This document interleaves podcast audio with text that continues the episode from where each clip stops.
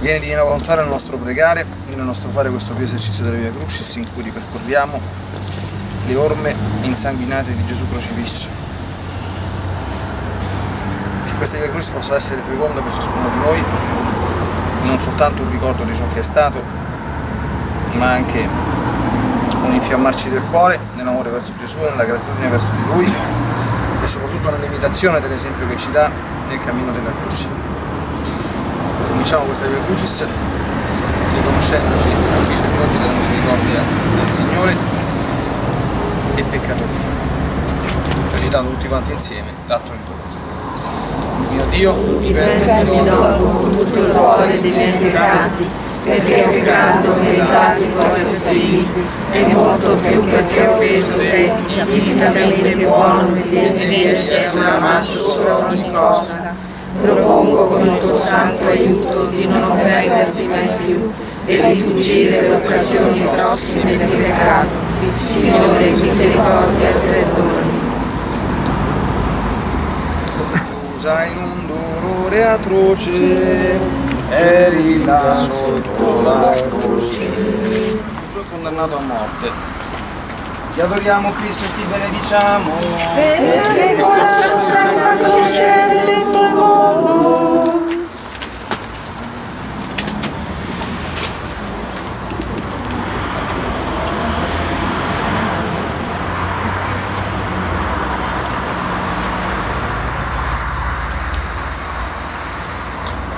da che mondo in mondo chi è colpevole deve pagare. Ma Gesù è innocente, è l'agnello purissimo e lui soffre e paga per tutti. Ma chi è o cos'è che condanna Gesù alla dolorosa passione? Sono le nostre colpe, ma potremmo dire che le colpe si dividono in due categorie. Le colpe dirette e le colpe indirette. E vi invito a fare molto attenzione perché i responsabili duemila anni fa della passione del Signore non furono soltanto coloro che hanno odiato Gesù e hanno gridato crocifiggilo, ma anche coloro o colui che si è lavato le mani e che apparentemente sembra non essere responsabile, visto che anche lui ha detto sono innocente, non sono colpevole del sangue di quest'uomo. Ecco le colpe involontarie. Per cui se è vero che le colpe volontarie sono stato sempre oggetto del nostro cammino di vita spirituale e spero che tutti abbiamo cercato di evitarle, le eviteremo sempre, almeno quelle gravi, ma attenti alle colpe involontarie, che anche esse portano Gesù alla croce. E le colpe involontarie sono quelle per le quali se io potevo evitare la passione di Gesù, dovevo evitare la passione di Gesù. Qui Maria ci dice, figli, voi potete evitare la morte di mio figlio e la morte di tanti altri miei figli attraverso la preghiera e la penitenza. Voi non sarete coloro che si lavano le mani, ma coloro che insieme con Gesù cammineranno sulla via della croce per la salvezza del mondo.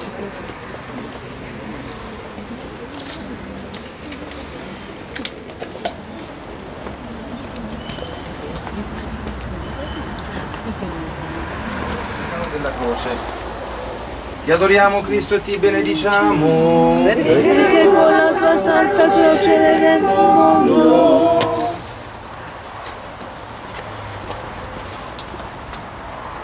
Gesù abbraccia e bacia la croce e comincia il suo cammino sulla via dolorosa.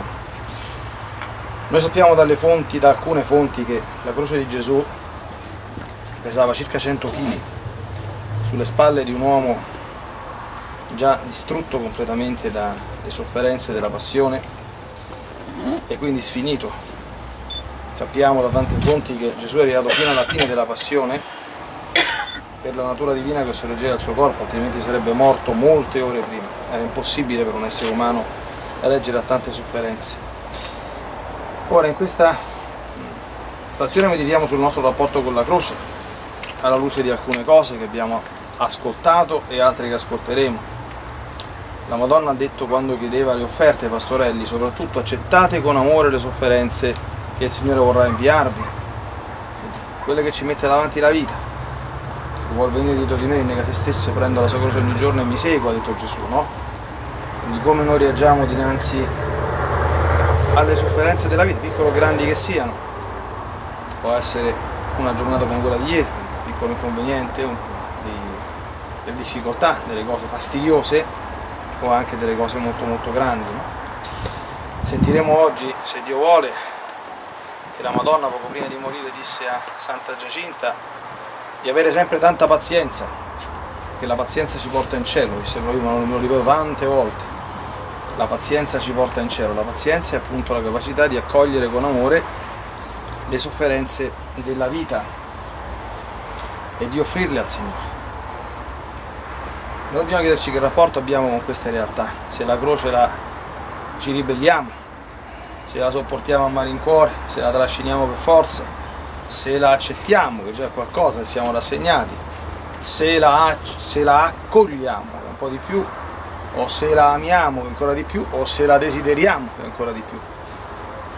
Io chiudo senza voler far torto a Santi Giacinta e Francesco ricordando un episodio che mi colpì molto di Santa Margherita Maria Alacoc che è la destinataria delle del Sacro Cuore. Una volta Gesù gli apparve in doppia visione. Da una parte c'era Gesù bellissimo, risorto, glorioso, e dall'altro c'era quello che abbiamo contemplato nella stazione precedente, l'Ecce Homo, quindi Gesù sfigurato che sta per essere condannato a morte, tutto pieno di sangue, eccetera. Gesù gli ha detto, quale dei due vuoi? E lei si è subito tuffata addosso all'Ecce Homo, ma non era soltanto, capite, quale dei due vuoi, non soltanto come amore tuo, ma anche quale delle due sorti vuoi condividere in questo mondo. Vuoi andare subito in paradiso o vuoi soffrire un po' con me? Ecco, chiediamo alla Madonna in questo mistero che ci doni la grazia di poter vivere sempre il senso soprannaturale della croce e della sofferenza.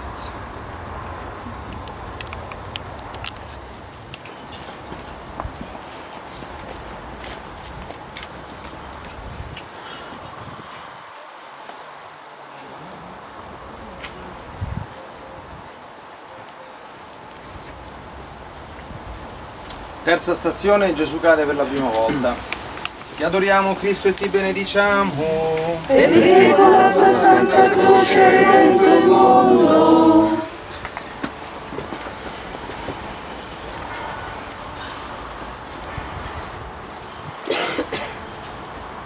Con l'immagine della caduta, da sempre, si è cercato di spiegare che cosa è il peccato.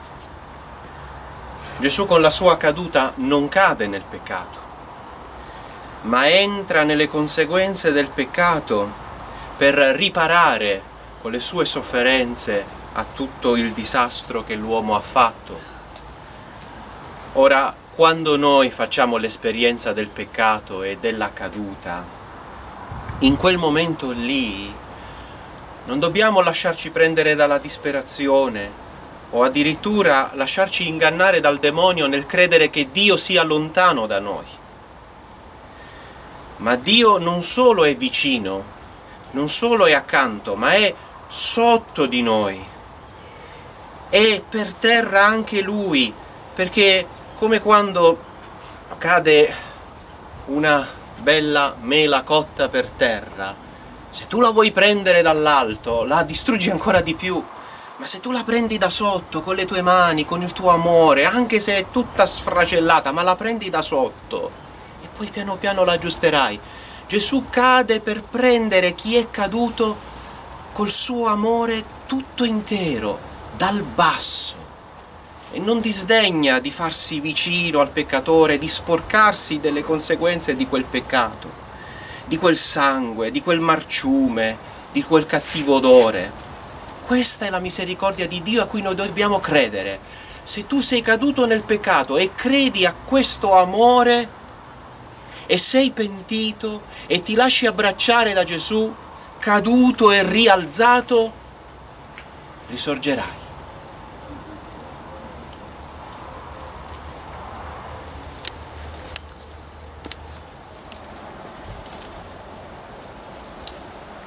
Quarta stazione, Gesù incontra la sua Santissima Madre. Ti adoriamo Cristo e ti benediciamo. Perché con la tua santa croce hai redento il mondo. In questa stazione cominciamo a contemplare il grande e anche consolante mistero della Madonna Addolorata. Sono moltissimi i significati di questa stazione. Anzitutto la presenza di Maria Santissima a fianco a Gesù, sia come sua consolatrice. Gesù ha tratto forza dalla presenza della Madonna per affrontare la sua passione e sia anche come collaboratrice, come socia, come compagna nei suoi dolori, che in tutto ha condiviso. Lei è l'esempio perfetto di come si segue Cristo crocifisso. C'è anche un altro aspetto che riguarda noi.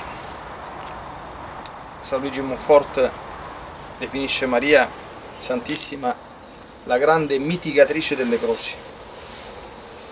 Noi sappiamo che lei è una mamma, l'abbiamo visto meditando le apparizioni e i messaggi di Fatima. Ha chiesto e chiede anche oggi, anche a noi, sacrifici, penitenze, preghiere. Abbiamo già visto che se fosse possibile non ci chiederebbe queste cose, ma siccome sa che sono necessarie, ce le chiede. Però al tempo stesso, dice San Luigi, candisce con la sua presenza dolcissima tutte quante le sofferenze e le tribolazioni. Lui dice che le medicine più amare con la presenza della Madonna diventano come zuccherini e al tempo stesso questo dobbiamo pensarci perché eh, premia ecco, coloro che le dicono di sì con delle consolazioni particolari. Non dico che a tutti appare la Madonna, ma certamente a tutti ottiene grazie, consolazioni e dolcezze, che soltanto chi le ha, chi le ha vissute può, può rendersene conto. La Madonna chiede perché sa che è necessario e c'è anche un'altra cosa, quando si agisce per amore di Maria, ecco perché l'amore è il motore della nostra fede, si fa qualunque cosa.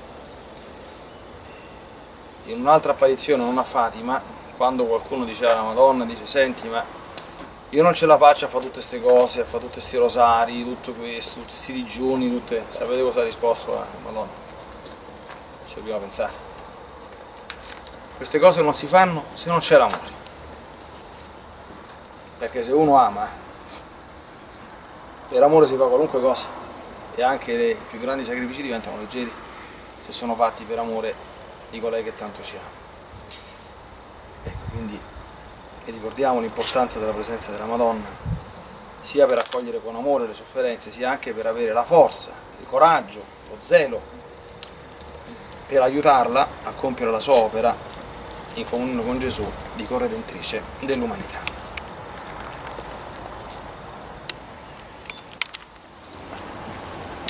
Quinta stazione, Gesù è aiutato dal Cireneo. Ti adoriamo Cristo e ti benediciamo. Perché con la sua santa croce il mondo.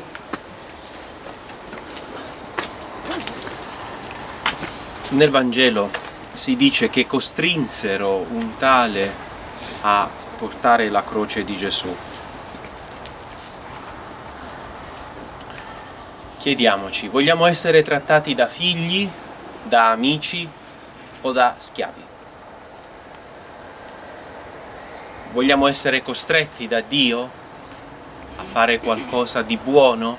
O forse è bello fare il bene con la libertà dei figli di Dio, quella libertà che ci dà gioia.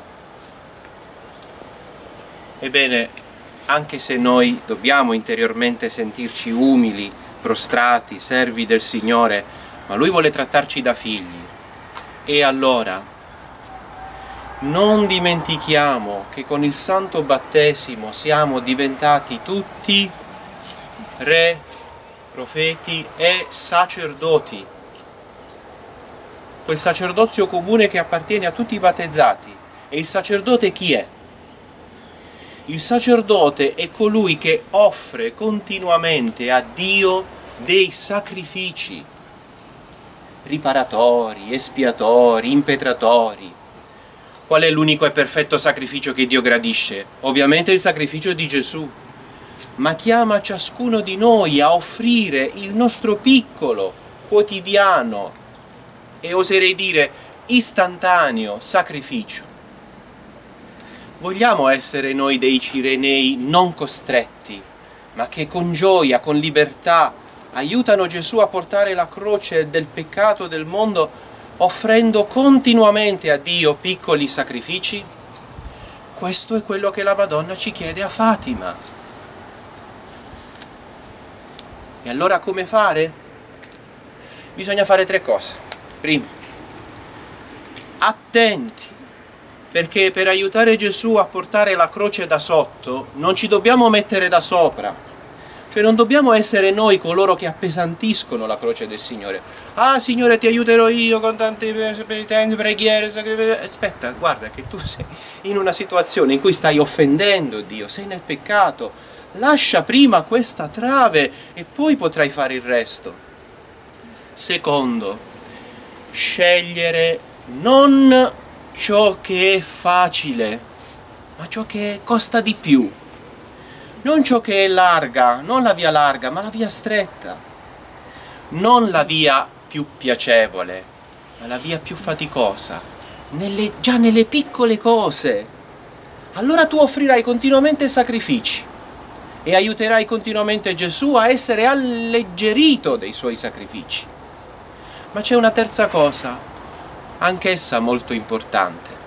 Il tutto sia fatto nell'assoluto silenzio, nascondimento, umiltà. La Madonna non ha suonato le trombe davanti a sé, eppure lei è la corredentrice. Anche noi seguiamo Maria e diventeremo non dei cinerei, ma delle altre Maria.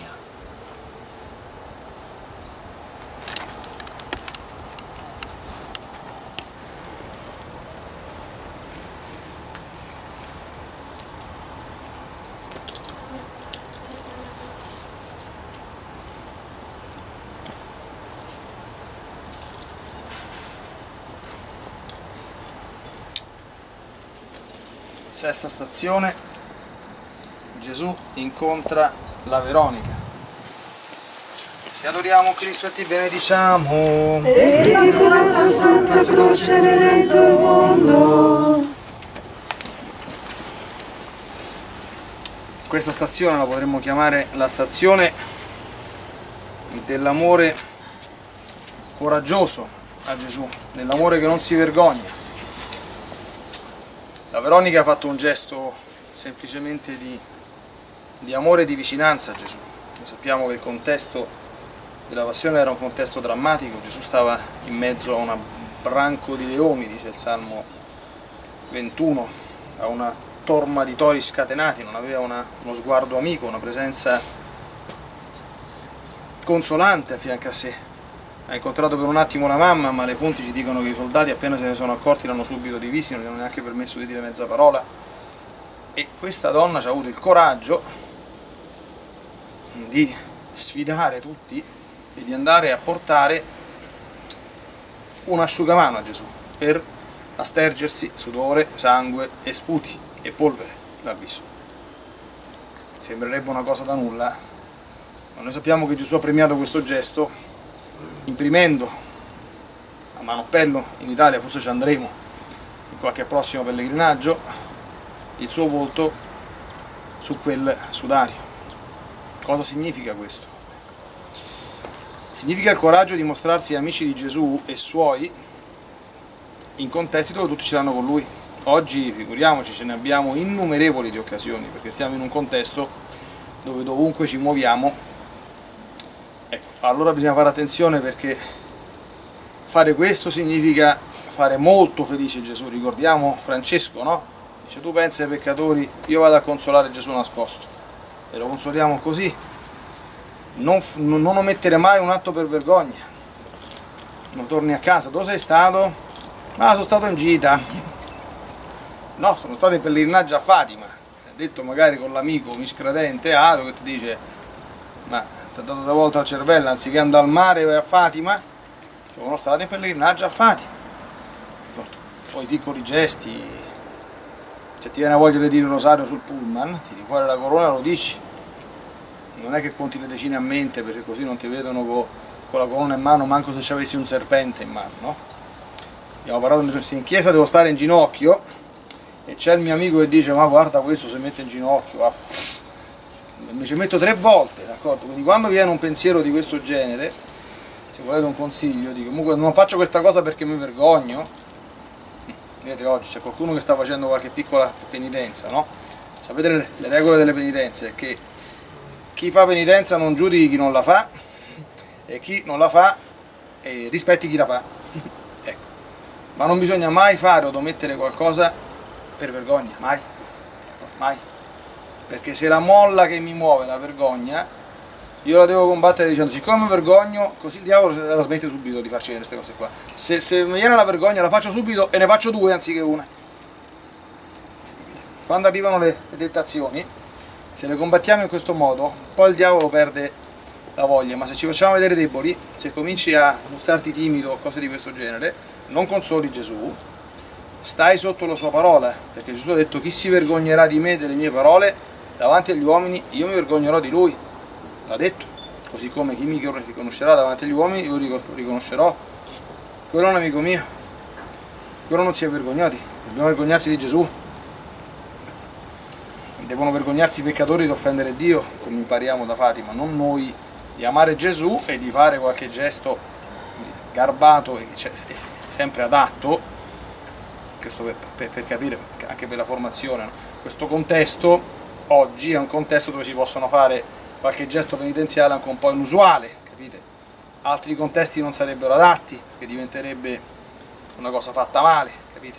Quindi ci vuole sempre un po' di, di discernimento, però ecco, unito sempre al desiderio di dire a Gesù noi ci siamo, noi non abbiamo paura, noi non ci vergogniamo, noi siamo con te anche se tutti fossero contro di te, anche se dovessimo andarci a rimettere, eh? perché la Veronica ha rischiato brutto, potevano anche farle del male. Non gliel'hanno fatto perché Dio non l'ha permesso, ma avrebbero potuto farlo. Ecco, che non sia mai che il nostro agire sia guidato dalla vergogna o dalla paura, ecco, possiamo sempre avere la grazia e la forza di presentarci come amici e compagni fedeli di Gesù, pronti a schierarci con Lui e a soffrire con Lui, qualora fosse necessario.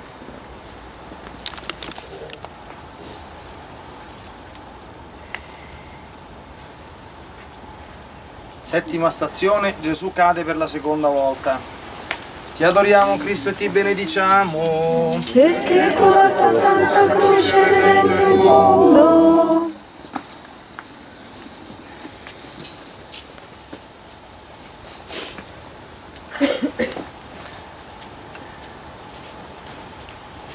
Una persona che ha fatto l'esperienza della recita del rosario in ginocchio mi ha detto che dopo ha visto sul suo ginocchio crearsi una piccola piaga. Capite bene che genere di piaghe? Il ginocchio che si sbuccia, come ai bambini, giusto? Eppure fa male, oh. E quest'anima mi ha detto, pensa un po' Gesù, completamente piagato, ma non sbucciato, scavato nelle carni. E ora nella seconda caduta lo vediamo non soltanto squarciato, ma anche schiacciato, triturato, come l'uva nel torchio, come la carne al macello. Non è un film horror, perché sappiamo bene che i dolori di Gesù sono stati soprattutto interni, invisibili, mentali e spirituali. Ma carissimi, la scrittura ci dice che Gesù agnello innocente, veniva condotto al macello muto e non apriva la sua bocca, non mandava sentenze, non si lamentava, non diceva perché tutto questo a me. Eppure Gesù è colui che non ha conosciuto colpa, è Dio.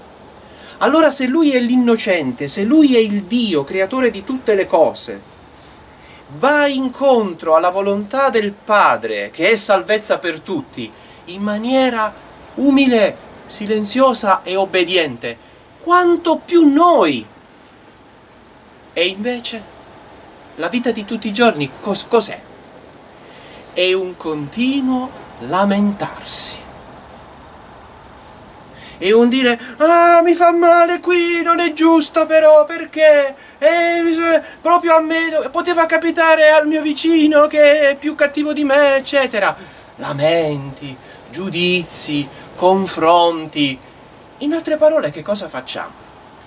Noi diventiamo quella croce che va a schiacciare sempre di più Gesù, sempre di più Gesù. E allora, da oggi, abbiamo la possibilità di cambiare vita, perché il Signore ci mantiene ancora in vita, perché se il Signore ci avesse chiamati ieri non avremmo avuto più la possibilità di cambiare vita, il Signore ci dà un altro giorno per convertirci. E questa conversione sia tutta mariana.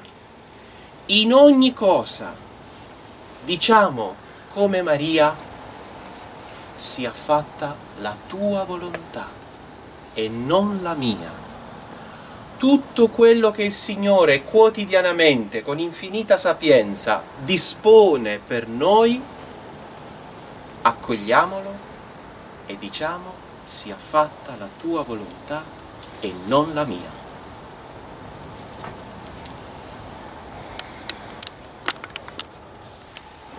Gesù incontra le vie donne di Gerusalemme. Ti adoriamo Cristo e ti benediciamo. Per la tua santa croce del mondo. Gesù incontra queste pie donne, anche esse abbastanza coraggiose, che piangono sulle sofferenze di Gesù, le incontra in lacrime. Però le esorta, diciamo, rettifica e soprannaturalizza ulteriormente il suo pianto dicendo, figlie di Gerusalemme, non piangete su di me ma su voi stessi e sui vostri figli. Cos'è questa stazione? Io chiamo questa stazione la stazione dove il Signore ci insegna a piangere, per buoni motivi. Voi sapete che i cristiani non sono piagnoni e non fanno piagnistei, mai. Ma i cristiani piangono come? Per motivi buoni e a tempo e modo dovuto. Quali sono i buoni motivi per cui piangere? Il primo, per le sofferenze di Gesù e per le sofferenze della Madonna. Dobbiamo chiederci, abbiamo mai pianto pensando a quello che Gesù ha sofferto per noi? O pensando al cuore immacolato di Maria, trafitto di dolori infiniti per cooperare con Gesù alla nostra salvezza? Sì o no? Questo è il primo e il più nobile motivo di piangere. Poi c'è il secondo, che è quello che Gesù esorta di fare, che è piangere i propri peccati. Quando dice non piangete su di me ma su voi stessi e sui vostri figli. Ricordatevi che questo è ridotto così, questo è il messaggio di Fatima, a causa del peccato vostro. Noi abbiamo pianti i nostri peccati. Guardate che dobbiamo eh, chiedere questa grazia. Eh? Sapete che quando San Francesco ricevette le stigmate sul Monte della Verna, Sapete cosa era andato a fare San Francesco sul Monte della Verna? Come diceva il santo curato d'Ars. Era andato a piangere i propri peccati. Perché lui pensava che il Signore non avesse perdonato tutti i peccati della sua giovinezza perché molti peccati se li poteva essere dimenticati. E quindi piangeva e diceva, ma Signore mio, ma hai perdonato tutto oppure no? E ricevette le stigmate in questo contesto, in questo contesto. Quindi Gesù ti disse non solo che ti ho perdonato, ma ti ho reso una mia copia vivente. Ma non abbiamo pianti i nostri peccati, i peccati bisogna piangerli, eh?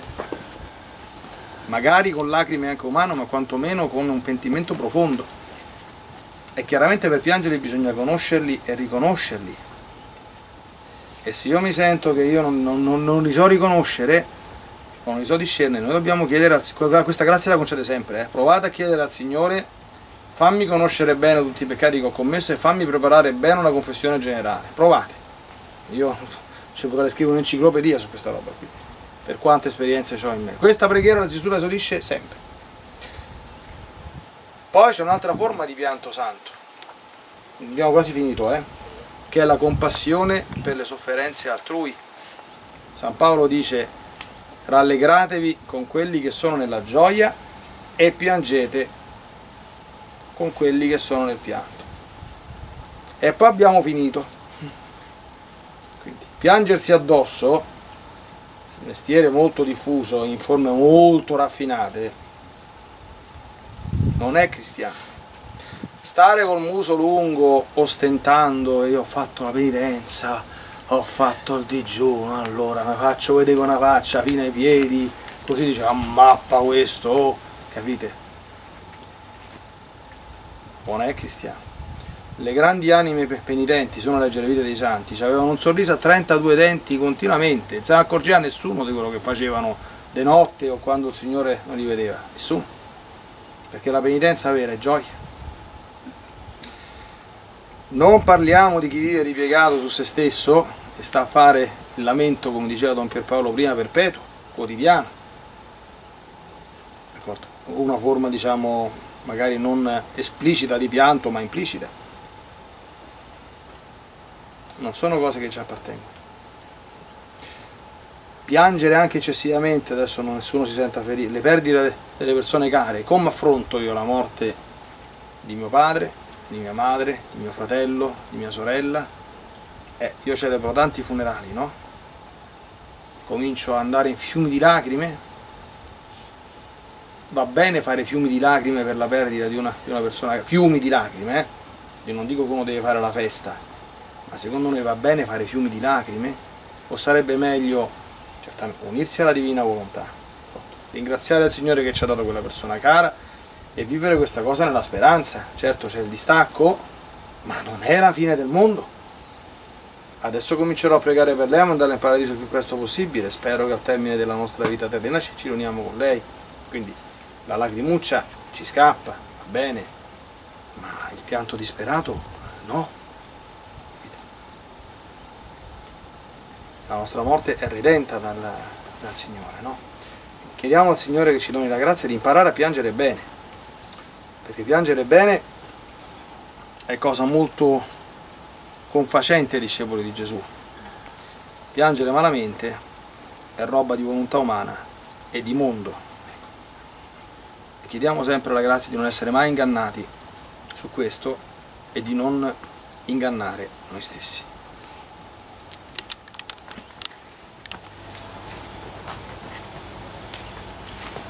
Nona stazione, Gesù cade per la terza volta. Ti adoriamo Cristo e ti benediciamo. Per la tua santa croce del mondo.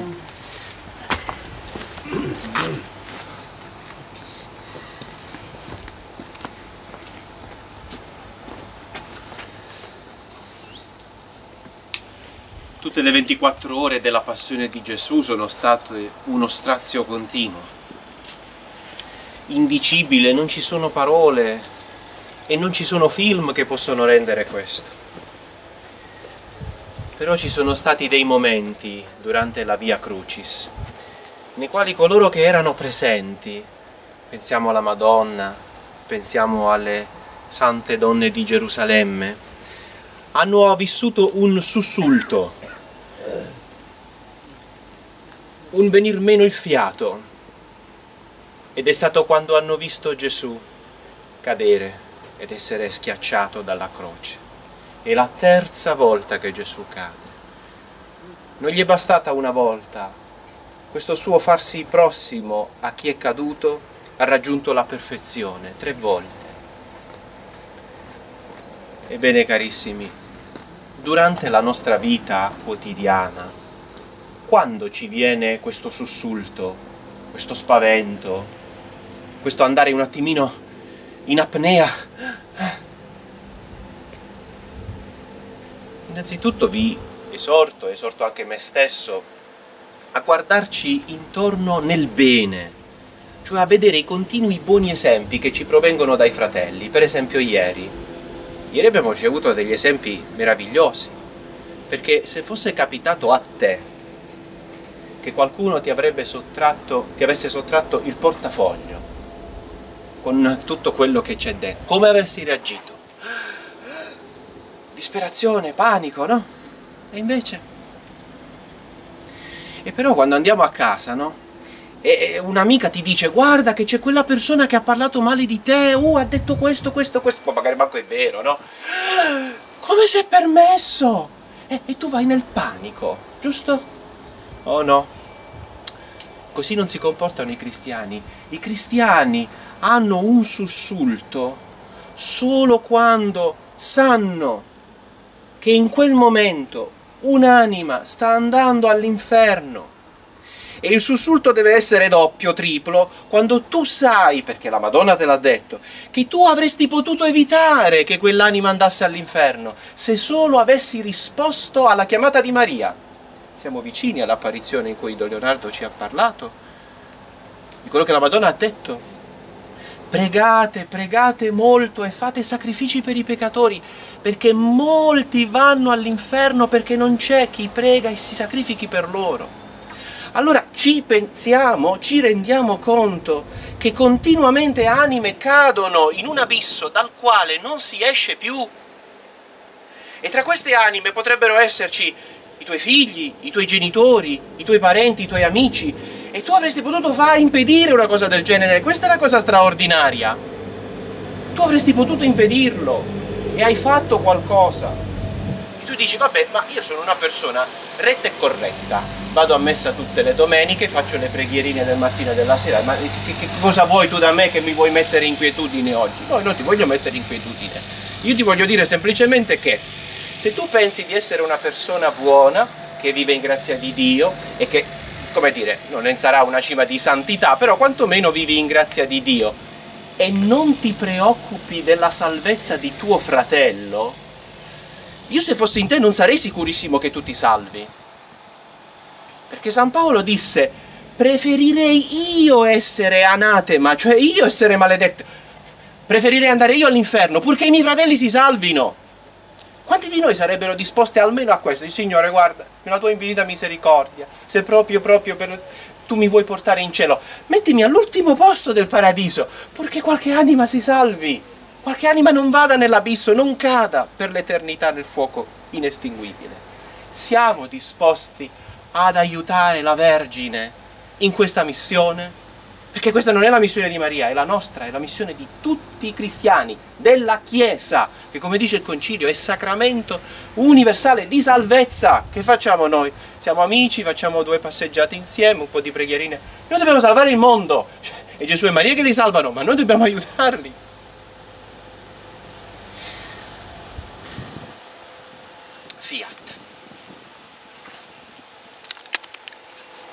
Decima stazione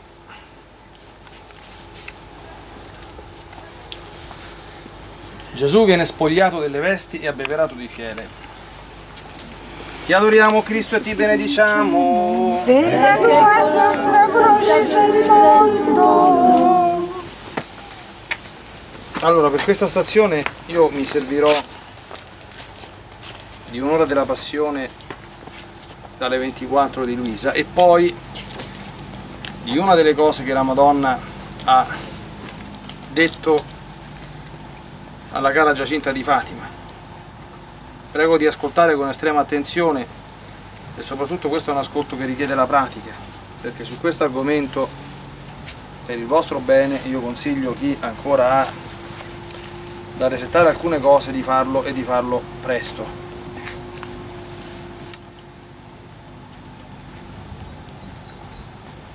Gesù arriva al Calvario. Qui nuovi dolori ti aspettano, Gesù, ti spogliano di nuovo e ti strappano vesti e corona di spine.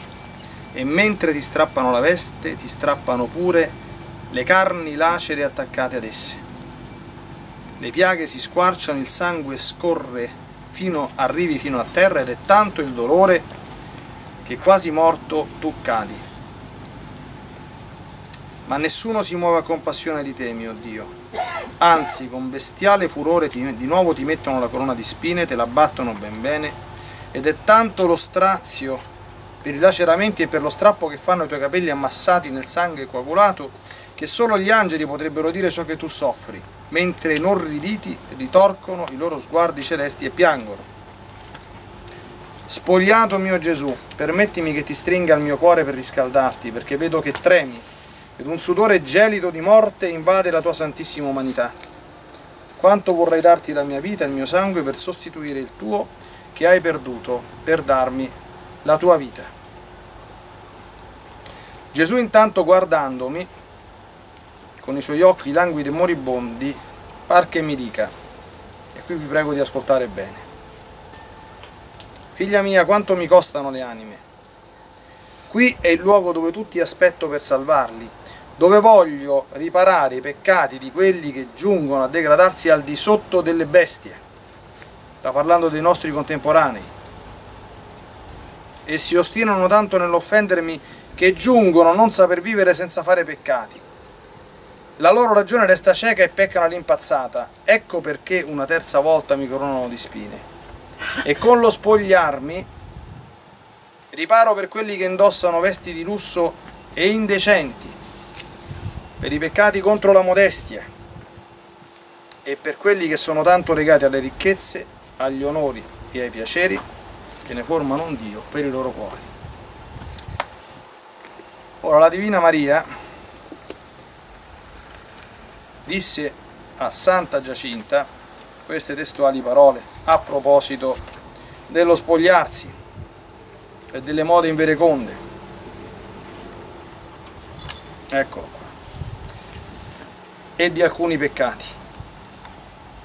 Sono tutte quante frasi virgolettate, quindi sono frasi uscite dalla bocca di Maria Santissima. I peccati che portano più anime all'inferno sono i peccati della carne. Degradazione al di sotto delle bestie, non sanno più vivere senza fare peccati. Secondo, verranno certe mode che offenderanno molto Gesù. Sono le mode invereconde. È la donna spogliata nuda? E gli uomini che spesso e volentieri non è che sono da meno, pur essendo meno provocanti, in chiesa e fuori. Le persone che servono Dio non devono seguire la moda. La chiesa non ha mode.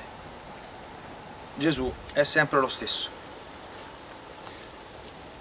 Allora purtroppo oggi, come ho detto in tante omelie, non solo a Sermoneta ma anche dove ero prima, qui ci sono molti miei cari figlioli che lo ricorderanno, questi gravissimi peccati oggi sono commessi ripetutamente senza la minima percezione che tali siano, perché si è completamente smarrito sia il senso del pudore, sia il senso della decenza, sia il senso della purezza, non c'è più. Ecco. È stata un'operazione eh, studiata e pensata a tavolino, non, non, non, dobbiamo pensare che sia casuale, eh? ci sono degli scritti, delle, delle cose che circolano, che mostrano come tutta questa operazione è stata studiata a tavolino con tappe di, di attuazione graduale, per portare alla corruzione della società perché la società si corrompe in questo modo. Basta che voi, se vogliamo fare un pochino di, di show, faccio sempre vedere queste cose perché non so se riesco a trovarle rapidamente. Pensate come andavano a, al mare le nostre nonne, voi avete mai viste le foto d'epoca?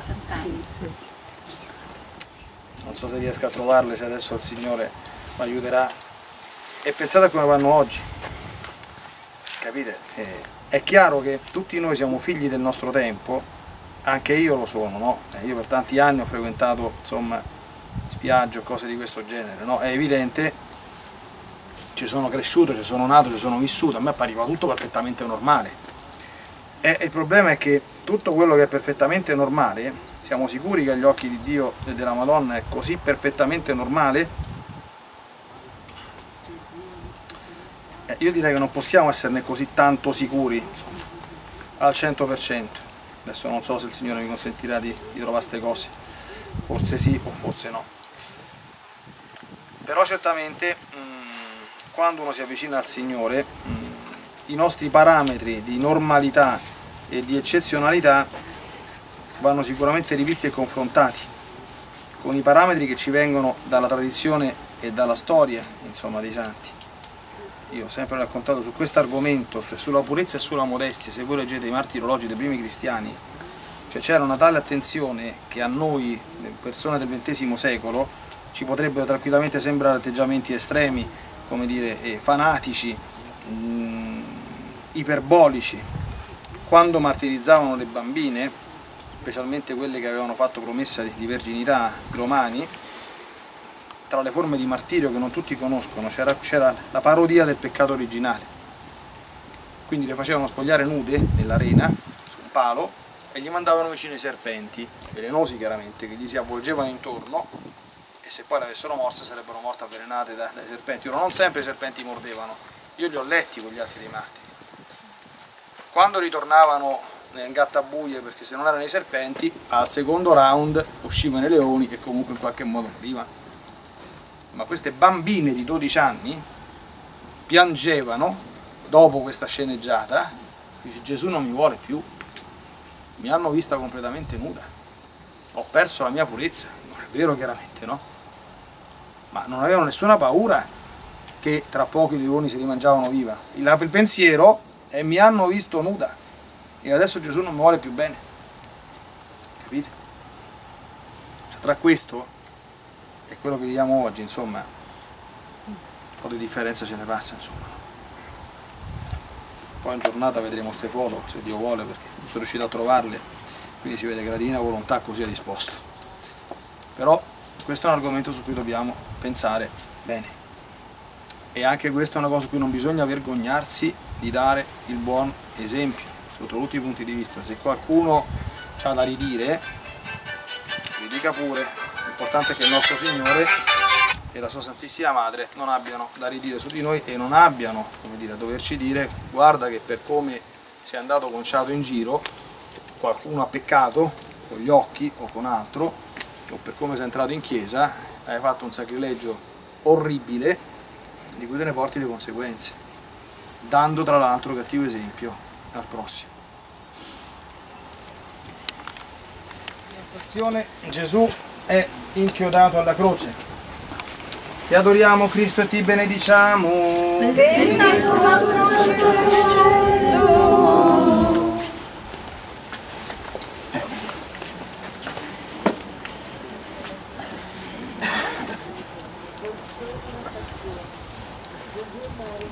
Le mani e i piedi di Gesù costringono tutto Gesù a stare fermo immobile, abbracciato dalla croce, inchiodato ad essa e fra poco lo vedremo stagliarsi in alto in questo abbraccio universale.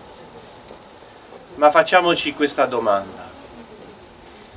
È vero, siete d'accordo che Gesù inchiodato alla croce è l'uomo che ha perso completamente la libertà, vero?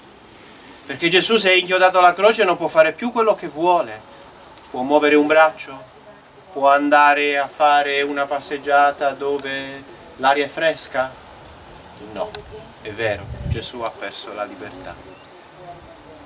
E invece non è così. Perché Gesù inchiodato alla croce è l'immagine perfetta dell'uomo realizzato, dell'uomo libero perché noi carissimi non possiamo non essere agganciati a qualcosa.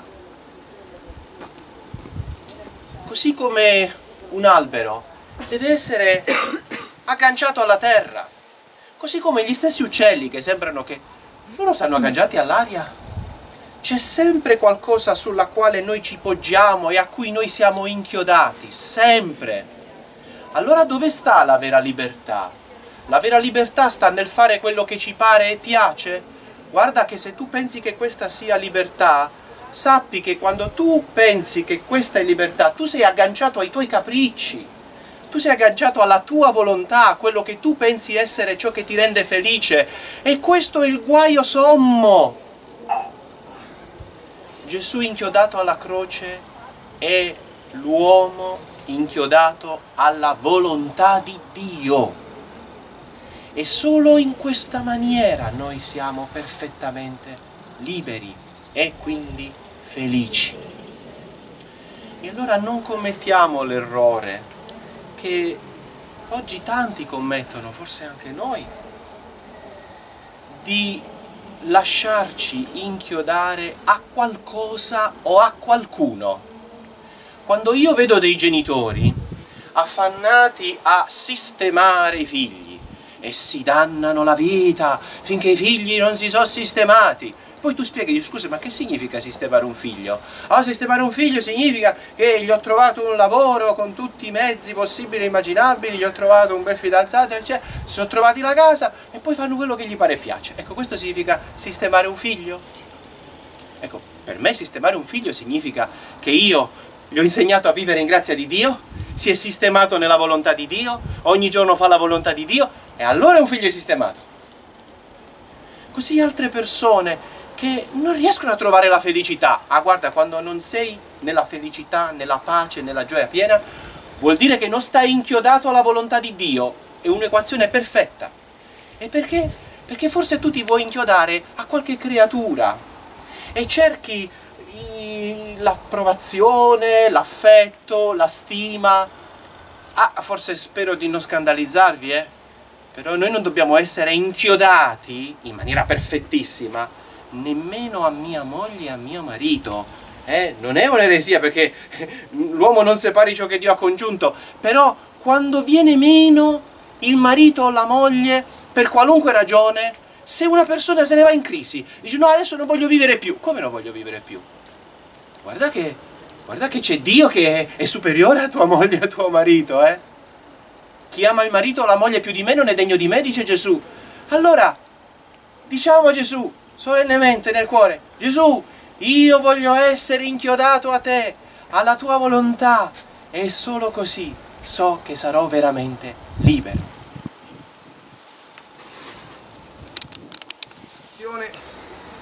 Gesù muore in croce ti adoriamo Cristo e ti benediciamo. Perché la tua santa croce redendo il mondo. In questa stazione le meditazioni che potremmo fare sono assolutamente innumerevoli. Bisogna inevitabilmente fare una scelta. Io pensavo di fare una scelta che ci avvicini anche a a ciò che stiamo meditando in questi giorni, contemplando alcune figure. Ci abbiamo sotto la croce personaggi emblematici. Ci abbiamo Maria di Nazareth e abbiamo Maria di, Magdala. Maria di Nazareth per esempio assomiglia all'innocenza dei pastorelli, anime che il Signore preserva dal peccato e che trasforma in gemme purissime per il suo regno. Questa è la grazia più grande che il Signore possa fare. E dobbiamo pregare, e anche qui chi ha i figli, diceva giustissimamente Don Pierpaolo, faccia molta attenzione. A fianco alla Madonna, adesso lo vedremo, c'è Maria di Magdala, eh, ma è meglio Maria di, Mad di Nazareth piuttosto di Maria di Magdala. Quindi se riusciamo a preservare i nostri figli dal contatto col peccato mortale, per questo significa diventare Maria di Magdala, è cosa molto molto migliore. Abbiamo però poi Maria di Magdala, qui la Madonna è scesa per insegnarci la via per convertire noi stessi e per convertire i peccatori. Non esiste situazione di miseria, di, di, di peccato, di degradazione per quanto somma da cui non si esca fuori, purché ci sia la grazia della conversione e quella grazia sia accolta.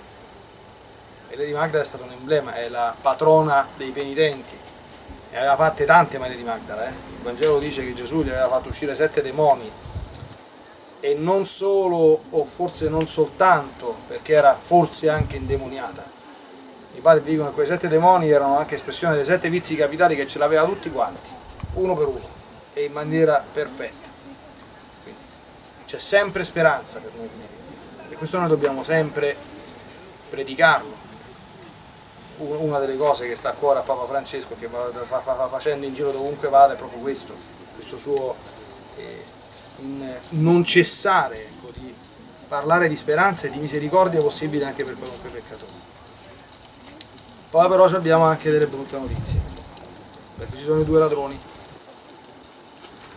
C'è quello buono, che rappresenta chi almeno all'ultimo momento capite, fa un atto di contrizione e trova la salvezza. Gesù il buon ladrone gli dice oggi sarai con me in paradiso. I commentatori dicono la prima canonizzazione Gesù non l'ha fatta fare la Chiesa, l'ha fatta lui. E attenzione, eh, c'è qualcuno che dice che la conversione del buon ladrone è stato il vero ultimo miracolo compiuto da Gesù da vivo. Perché dice San Tommaso, così ricordiamo le cose che ci siamo detti, che quando una persona sta in peccato non ne esce. San Tommaso d'Aquino dice che la conversione del peccatore è opera più grande da parte di Dio della creazione dell'universo. Lo dice lui. E qualcuno dice anche che la molla per girarsi e dire Gesù ricordati di me, io non ho fatto, me lo merito, non ho fatto da tutti i colori, cioè io dovrei essere già morto da un sacco di tempo. C'ho niente da dire, abbi pietà. Qualcuno dice che la forza di girare la testa e di dire queste parole, sapete dove la tratta, perché lo guardava in faccia da sotto la croce della Madonna, con il suo sguardo di colomba a questo poveraccio. Solo che di là c'era quell'altro. Ecco. Chi è che va, simbolo delle anime vanno all'inferno? Chi è che va all'inferno? dice, ah, eh? Tu sei il figlio di Dio. Ammazza che roba, bella dimostrazione, eh? Allora, se sei figlio di Dio, scendi e fammi scendere pure a me. Gesù non ha risposto non, Gesù non parla contro chi ha il cuore chiuso e ostinato. Dobbiamo ripensare a alcuni momenti della passione. Pensate anche a, a Erode, quando Gesù va davanti a Erode, non gli rivolge neanche una parola. Erode, Erode era un corrotto non era una persona dal cuore. Con Pilato un pochino ci parla, perché Pilato è immagine di quelle persone che stanno un po' così, no? Quindi gliela dà una chance, poi Pilato non la coglie, ma ci parla. Ma con Erode non ci parla. E al buon ladrone, gli, e al cattivo ladrone, a Gesmas, non gli risponde. E dobbiamo tremare quando nostro Signore non ci parla. Perché nostro Signore non ci parla soltanto in un caso. Quando il nostro cuore è completamente chiuso. Perché quando il nostro cuore è completamente chiuso viene fuori una delle tipologie di peccato contro lo Spirito Santo, che è l'ostinazione nel peccato, la protervia, la testardaggine. Il nostro Signore fa un passo indietro dinanzi alla nostra libertà. E guardate, manco la presenza della Madonna sotto la croce eh, ha ottenuto la conversione di Gesmas. Gesmas quasi certamente, non possiamo dirlo con certezza perché sapete ma quasi certamente ha fatto una brutta fine. Così come Giuda ha fatto una brutta fine perché anche negli apostoli ci stanno il buon ladrone e il cattivo ladrone, eh? perché l'hanno fatta grossa, più grossa Giuda che Pietro, ma pure Pietro insomma non ci è andato leggero. Solo che Giuda si è andato a ammazzare e Pietro è andato a piangere dopo aver incrociato lo sguardo di Gesù. Capite? Pentimento o la disperazione guardiamo bene questa scena, facciamo un attimo di silenzio, ripensando a queste cose e anche collocandoci, no? È bello fare questo esercizio, chi sono io? Il buon ladrone, il cattivo ladrone, sono Maria di Magdala, sono Maria di Nazareth, sono quelli che dicono scendi dalla croce se no non ci credo, se sei figlio di Dio.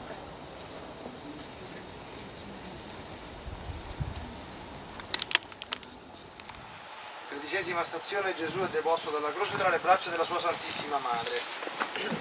Ti adoriamo Cristo e ti benediciamo. Te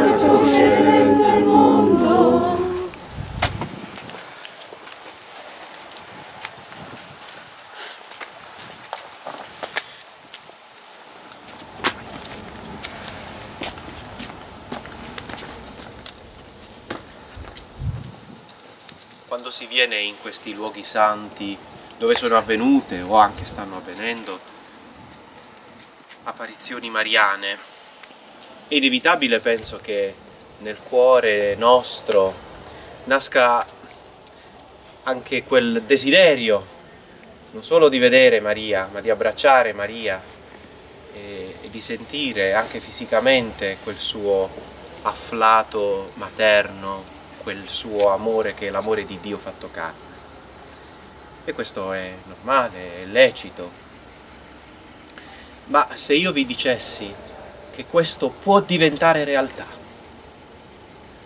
cosa fareste voi affinché questo abbraccio con Maria diventi realtà? Fareste di tutto. Se veramente amiamo la Vergine, vogliamo renderla felice e vogliamo che noi si diventiamo la sua felicità, saremmo disposti ad andare scalzi in giro per il mondo 80 volte a piedi? Sì. Ebbene, c'è qualcosa di molto più semplice da fare per lasciarsi veramente abbracciare da Maria, consegnarle tutta la nostra vita. La Madonna abbraccia Gesù deposto dalla croce dopo che lui ha fatto della sua vita un totale dono, uno svuotamento completo. Perché la Madonna spesso appare ai piccoli, ai bambini, certamente per la loro innocenza, per la loro purezza, verginità di mente soprattutto e di corpo, eccetera, ma perché i bambini sono coloro che se tu gli dici A, loro sono disposti a fare A, B, C, D e tutto, perché sono generosissimi. Quando hanno davanti a sé una mamma tutta amore che gli chiede qualcosa. Allora, stiamo per concludere questo pellegrinaggio, torneremo a casa e beh, ritorneremo come prima, o spero di no, peggio di prima. O entreremo in Maria e gli diremo madre tutto quello che tu vuoi eccomi. Tutto quello che tu disponi eccomi. Vuoi il sacrificio proprio fisico della mia vita? Vuoi che io trascorra 50 anni a letto? Eccomi sempre eccomi e le braccia materne di Maria le sentiremo stringerci fortemente al suo cuore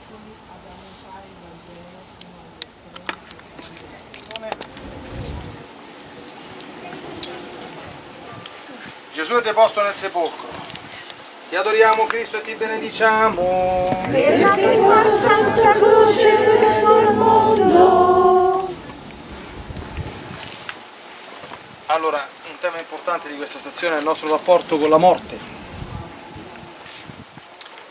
La nostra vita è una preparazione continua ad una morte santa che dovrebbe essere un incontro, cioè dovremmo sospirarlo, vi dico subito, un figlio di Dio dovrebbe avere questi due sentimenti. Non vedo l'ora che arriva la morte perché così andiamo in cielo, ma perché pure questo si può fare in maniera fatta malamente, dicono a Napoli, voglio restare 200 anni sulla terra se necessario per pregare, fare sacrifici e servire al Signore. Decidi tu. Ma tutte e due ci devono stare queste cose. Leggiamo qualche cosa che dell'esperienza che ha portato alla morte i pastorelli. Sono parole molto molto commoventi. Alla fine dell'ottobre del 1918 Francesco e Giacinta si ammalarono quasi nello stesso tempo. Andando a fare loro visita, Lucia trovò Giacinta al sommo della gioia. Ella gliene spiegò la ragione. La Madonna ci è venuta a trovare e ha detto che molto presto viene a prendere Francesco per portarlo in cielo, perché prima a partire è stato lui. E a me ha chiesto se volevo convertire ancora qualche altro peccatore. E come si converte? Prendo un altro po'. Le ho detto di sì. Mi ha detto che sarei andata in un ospedale e che là avrei sofferto molto. Di soffrire per la conversione dei peccatori, riparazione dei peccati contro il cuore immacolato di Maria e per amore di Gesù. ho chiesto se tu saresti venuta con me, mi ha detto di no, eh, questo è quello che mi dispiace di più. Mi ha detto che mi ci porterà mia madre e che poi resterò là da sola. Guardate che caruccia sta partita. Poi, durante la malattia dei due veggenti, Lucia faceva loro visita di frequente, allora conversavano a lungo sugli avvenimenti di cui erano stati protagonisti. Protagonisti, trascriviamo alcune osservazioni di Giacinta. Ormai mi manca poco per andare in cielo. Dice a Lucia, tu resti qui per dire che Dio vuole stabilire nel mondo la devozione al cuore immacolato di Maria. Ma quando sarà il momento di dirlo, non nasconderti. Prendiamole anche come testamenti spirituali per noi queste cose qui. Eh? Dì a tutti che Dio ci concede le grazie attraverso il cuore immacolato di Maria, di chiedere a lei che il cuore di Gesù vuole che al suo fianco si veneri il cuore immacolato di Maria. Chiediamo la pace al cuore immacolato di Maria che Dio ha affidato a lei. Se potessi mettere nel cuore di tutti la luce che ho qui dentro nel petto a bruciarmi e a farmi tanto amare il cuore di Gesù e il cuore di Maria. Alla fine del dicembre del 19 la Madonna comparve nuovamente a Giacinta che riferì il fatto alla cugina in questi termini. Mi ha detto che andrò a Lisbona, in un altro ospedale, che non rivedrò né te né i miei genitori. Mi ha detto che Giacinta è morta sola, tra le altre cose. Eh sì. Che dopo aver sofferto molto morirò sola, ma che non devo avere paura, che mi viene a prendere lei per portarmi in cielo.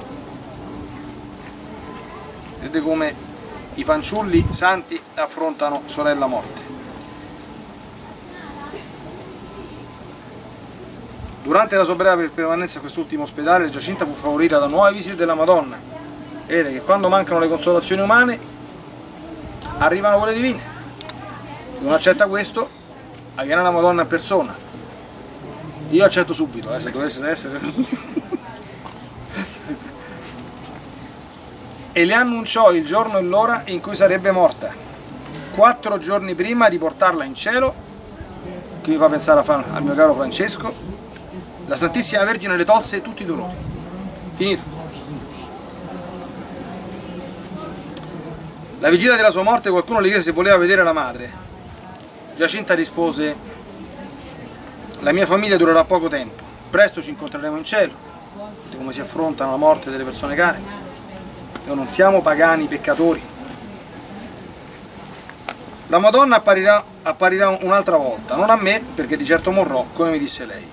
La Madonna venne a prendere la Madonna la Madonna venne a prendere Giacinta il 20 febbraio del 1920.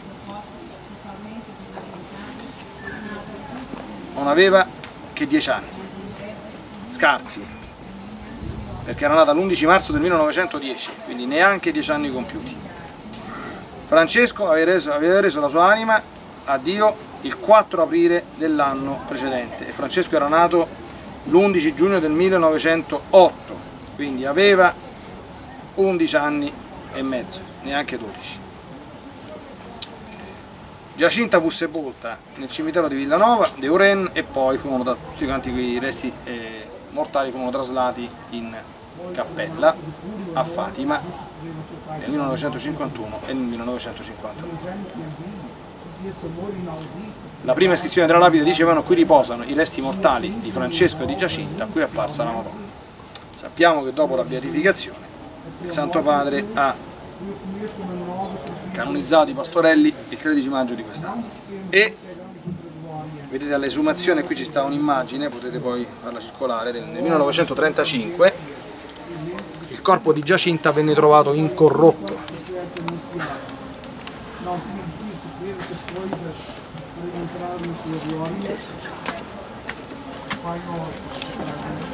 Chi fa la volontà di Dio, figlioli miei cari, bella bambina con il corpo incorrotto. Il Signore molte volte ha concesso che dei santi avessero questo dono del corpo incorrotto, che è una cosa bella, perché certamente comunque si è passati per la morte, ma la corruzione del nostro corpo è proprio la putrefazione. Voi sapete, quando si vede un corpo putrefatto, sapete cosa deve pensare? A com'è la nostra anima quando pecchiamo, perché è così.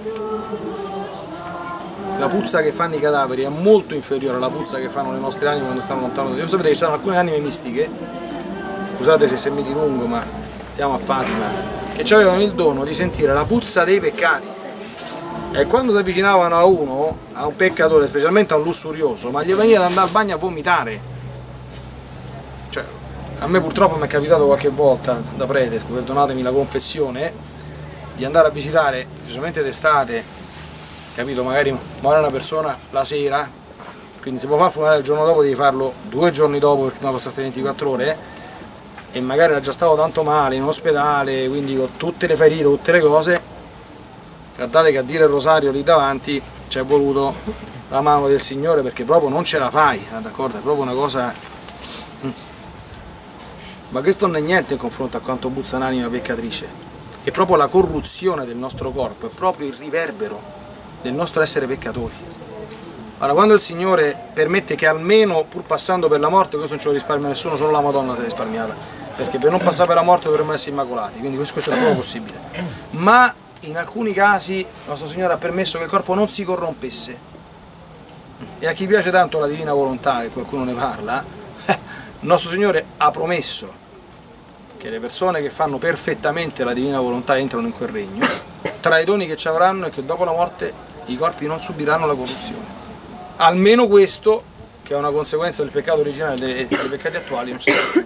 Ma è chiaro che quando uno comincia a fare la volontà di Dio al 100%, le apparizioni della Madonna di Fatima, con tutto il rispetto, diventano inutili per sé, continuano ad essere utili per gli altri, perché per una persona che sceglie di fare la volontà di Dio il peccato sta manco lo sta di casa, d'accordo? Se non qualche piccola imperfezione o qualche piccola sciocchezza, insomma, dovuta alla nostra miseria e debolezza, ma dei peccati non se ne parla più, come dovrebbe essere per ogni figlio di Dio.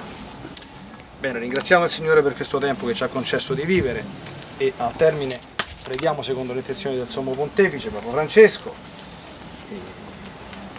si può prendere l'indulgenza, io la mia l'offro alla Madonna perché sa lei quello che farci per i vivi o per i defunti.